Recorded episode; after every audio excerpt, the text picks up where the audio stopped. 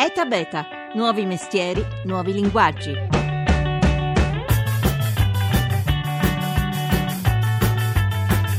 Sky Robotic ha il suo centro produttivo in Umbria. Abbiamo attivato nel corso del 2015 il più grande stabilimento industriale per la produzione di droni civili e commerciali in Italia. Noi produciamo apparati a pilotaggio remoto per capacità che vanno dall'agricoltura di precisione, passando per il settore delle ispezioni industriali e delle infrastrutture, fino al settore più promettente che per noi è quello della sicurezza sia fisica che virtuale per operare su scenari critici in prossimità di infrastrutture dove è presente anche popolazione.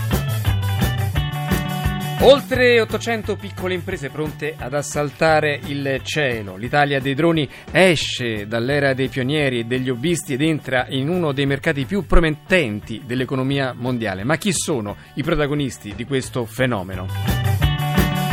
Buongiorno, buongiorno da Massimo Cerfolini, benvenuti a Eta Beta 335 699 2949 se volete intervenire con sms whatsapp Eta Beta Radio 1 per intervenire invece su Twitter e su Facebook dove è già partita la nostra discussione dove potete porre le domande ai nostri ospiti. In copertina Federico Zacaglioni, fondatore di Sky Robotics, uno dei maggiori produttori di droni che c'è in Italia, è una delle teste d'ariete di un mercato in piena effervescenza. Per parlare di questo abbiamo in studio uno degli ambasciatori dei droni in Italia. Buongiorno a Luciano Castro. Grazie, buongiorno. Il nostro gradito ospite ci illustra sempre con grande sapienza questo mondo, con gli ultimi aggiornamenti sempre nuovi, ed è il presidente di Roma Drone, un'associazione che organizza manifestazioni e cicli di conferenze su questo tema. Il prossimo è il 17 febbraio su droni e agricoltura e su droni gonfiabili. Allora, partiamo un po' dalla fotografia, ci ha spiazzato un po' tutti, improvvisamente fino all'anno scorso era una cosa così da amatori, da appassionati della domenica,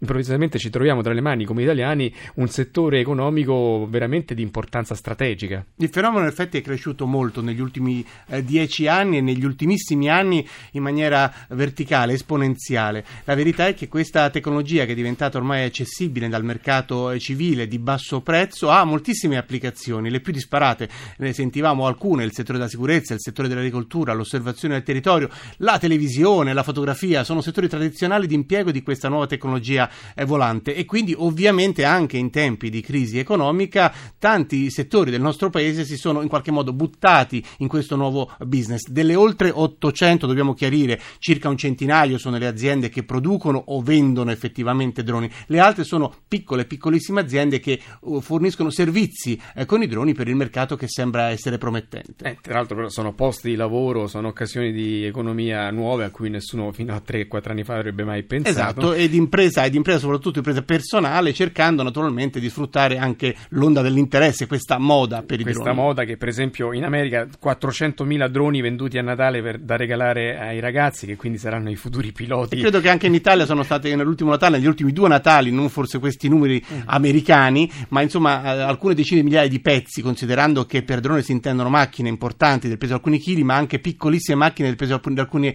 etti che possono stare anche sul, sulla palmo di una mano. Ecco, però tutto questo fenomeno, poi um, vedremo, approfondiremo la parte che ha accennato prima sugli, sulle applicazioni, però sta creando, comincia a creare un po' di problemi di sicurezza di vario tipo, perché, perché questo um, trend, questo comparto dei droni si espande è necessario risolvere alcuni problemi. Il primo che viene in mente, avendo nella testa le immagini dello sciatore austriaco Hirscher durante lo slalom di Coppa del Mondo di sci a Madonna di Calpiglio, è il drone che per poco non lo, non lo falciava. Ecco, quanto, per quanto riguarda la sicurezza, cosa si sta facendo? Allora, il drone come macchina volante è una macchina relativamente giovane, almeno nelle sue applicazioni civili, e quindi è inevitabile che possa avere delle defiance. A, a dire il vero, anche l'utilizzo del drone è abbastanza recente, quindi non esiste una, uno storico sufficiente su cui elaborare eh, delle, delle normative precise per quanto riguarda la sicurezza del volo. Ci si sta lavorando, evidentemente. Il caso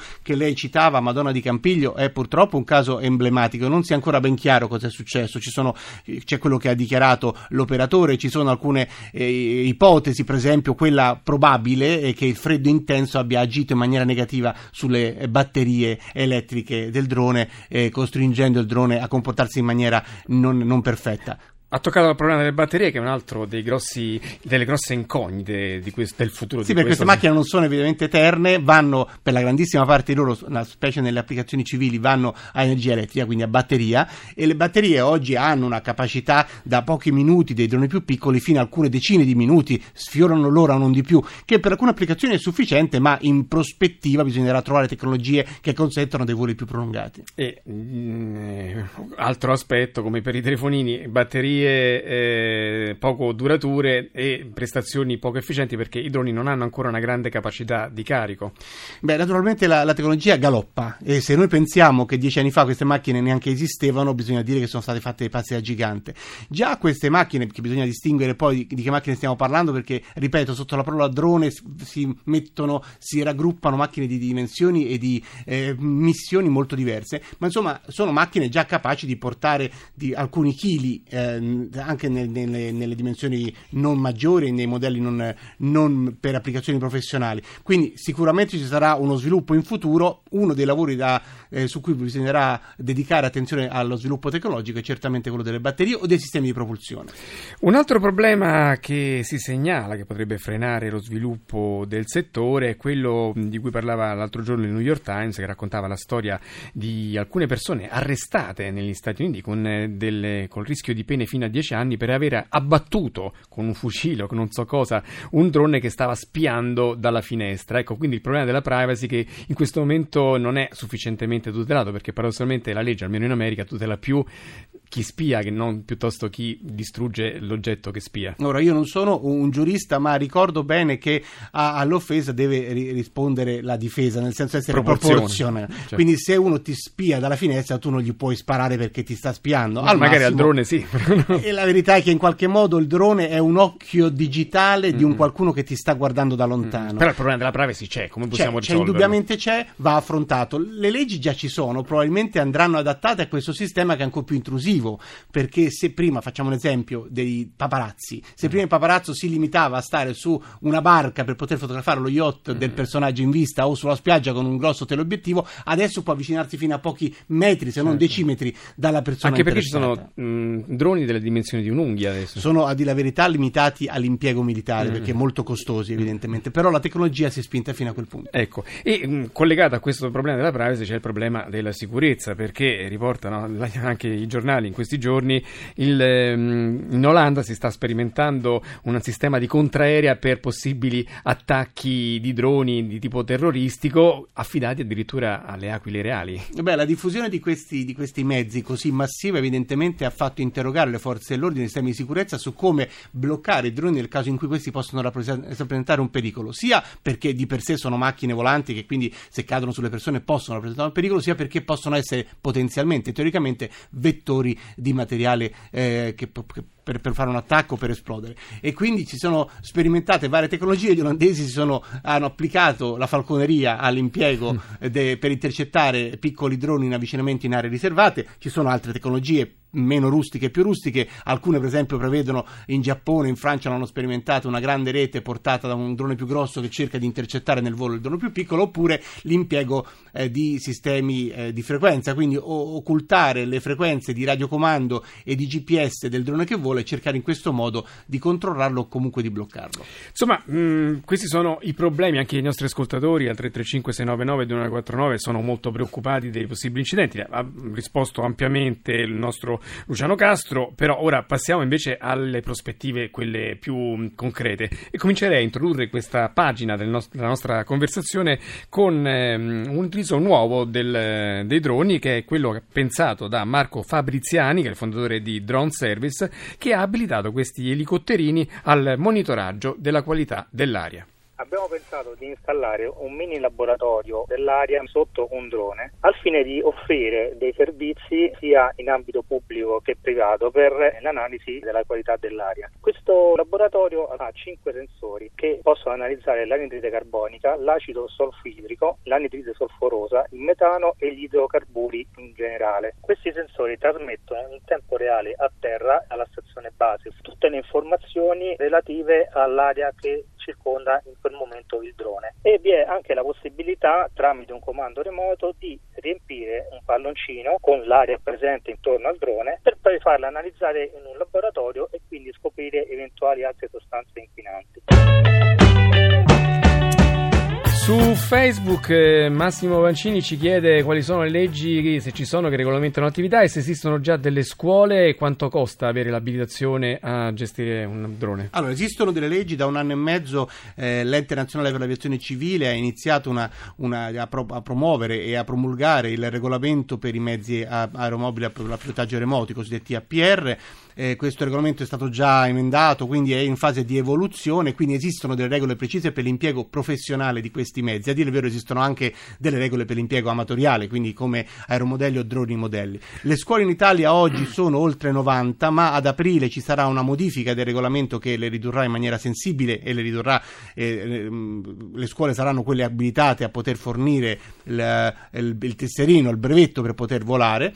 I costi attualmente eh, sono abbastanza abbastanza così ondivaghi a secondo del tipo di scuola. Eh, per un corso teorico si spendono alcune centinaia di euro fino ad arrivare a alcune migliaia per il corso pratico. Torniamo alle nostre applicazioni. Voi il 17 febbraio come mm, organizzazione Roma Drone presenterete una conferenza proprio per parlare sull'uso dei droni in agricoltura. Se ne è parlato tanto, anche ne abbiamo parlato tanto qui a Tabeta, anche lei la volta scorsa ce ne ha sì. accennato, ma ci sono delle novità sul campo, è vero? Beh, eh, ci sono novità che riguardano anche il nostro paese. Noi presenteremo prime, i primi risultati di alcuni sorvoli fatti con droni per due emergenze del mondo agricolo italiano, che è la xylella fastidiosa, eh, questo batterio che eh, aggredisce i, gli, ulivi, soprattutto nel Salento, gli ulivi succolari del Salento, e, e altri sorvoli invece in, in, Liguria per il controllo del coleottero, il puntorollo rosso che distrugge le palme. Quindi la dimostrazione che questi mezzi, oltre a essere utilizzati per il controllo delle colture in maniera tradizionale, possono essere anche utilizzati in maniera spot per cercare di individuare certi certi patogeni, certe infestazioni e poter porvi rimedio. Un altro utilizzo è quello che ci richiama una nostra ascoltatrice intervenuta, intervenuta su Facebook, Luisa Leone, che ci dice, ci segnala un articolo della rivista Media Mover in cui c'è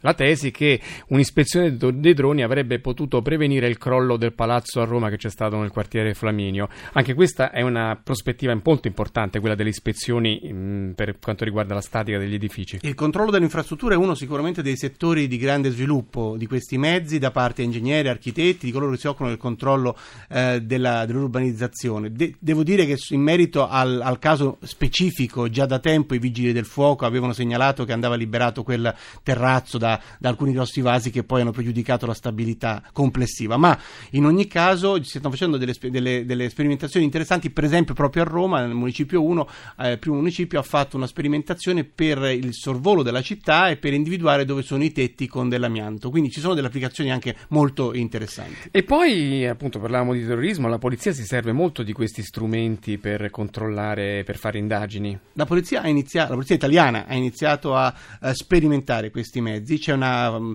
forte indicazione da parte dei vertici della polizia di acquisire questi mezzi e quindi di iniziare a fare sperimentazione. Naturalmente tutto va fatto secondo un, un, un protocollo, un processo ben determinato, ma certamente la polizia in tempi relativamente brevi inizierà a utilizzare in maniera operativa questi mezzi che sono preziosissimi per il controllo, per esempio, di grandi assembramenti. Parliamo del giubileo in questi giorni qui a Roma e non solo, parliamo ehm, del controllo del, delle autostrade, quindi della viabilità e anche in caso di allarme terroristico. Ecco, poi gli utilizzi di cui voi come associazione vi occupate sono tantissimi, il controllo degli incendi, i rilievi fotografici, le riprese aeree. Noi come RAI siamo operatori specializzati riconosciuti esatto, avete acquisito quattro droni come RAI. Sì. Eh, la vigilanza, la protezione civile, l'archeologia, tante cose, però questi pochi minuti che mancano vorrei riflettere sull'impegno che i grandi colossi della Silicon Valley americana, della, della California, non solo stanno facendo su questo settore, in particolare Amazon, Google e Facebook, che stanno investendo tantissimo per un utilizzo diverso dei droni. Sì, diciamo che Amazon è partita eh, un paio d'anni fa facendo uno, uno, scoop mondiale dicendo che avrebbe trasportato i suoi pacchetti in giro eh, per il mondo con i droni. All- allora era sicuramente un escamotaggio pubblicitario, però in effetti in prospettiva è probabile che il trasporto merci, forse non la scatoletta, ma insomma il trasporto merci possa essere più facilmente affidato a dei mezzi a pilotaggio remoto, anche di grandi vettori. E Google e Facebook? Google e Facebook lo utilizzeranno con dei grandi alianti a energia solare solare, stratosferici per diffondere la banda larga in aree non ancora coperte o per sostituire in parte i satelliti di telecomunicazioni. Sono progetti molto interessanti che cambieranno il volto dell'aviazione e anche della tecnologia spaziale. Quindi, come vedete, grandissime prospettive. Quale sarà il prossimo utilizzo che ancora non conosciamo? E questo è che nel settore dei droni l'unico limite è la fantasia. Ecco, bene. Allora seguite, seguite il Roma Drone con Luciano Castro, che è il presidente, con tantissime bellissime attività. In particolare avremo a, a giugno il, a maggio, a maggio, a maggio il grande evento. L'Urbe, il grande evento Roma Drone Expo. Ma verrà qui a ripresentarlo. Ma naturalmente, okay. tutti, tutti, i nostri ospiti. Grazie a Luciano Castro, presidente di Roma Drone, e grazie alla squadra che ha pensato e realizzato la puntata di oggi, il coordinamento tecnico di Fulvio Cellini, redazione Laura Nerozzi, Mimmi Micocci, la regia di Paola De Gaudio. Etabeta.rai.it è il nostro sito per ascoltare le puntate. Seguiteci su Facebook e su Twitter dove ogni giorno pubblichiamo tutto il meglio del mondo dell'innovazione che innova. Etabeta.rai.it invece è la nostra mail.